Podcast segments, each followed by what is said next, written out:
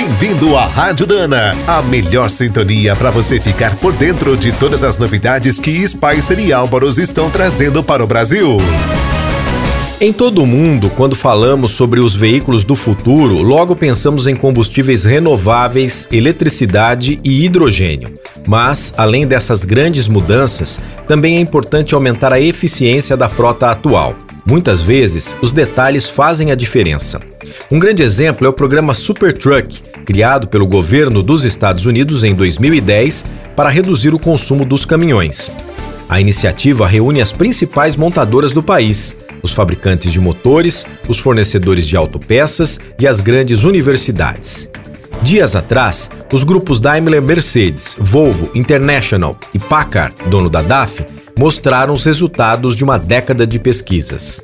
Foram desenvolvidas centenas de tecnologias para melhorar os motores, transmissões, eixos, chassis, suspensões, freios, cabines e implementos.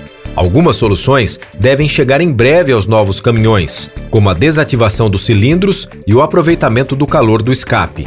Também criaram chassis que unem aço com alumínio, sistemas de 48 volts para acionar as bombas e compressores, entre outras novidades. A Dana participa do Super Truck desde o início, projetando peças mais leves e eficientes, sistemas térmicos inteligentes e tecnologias híbridas.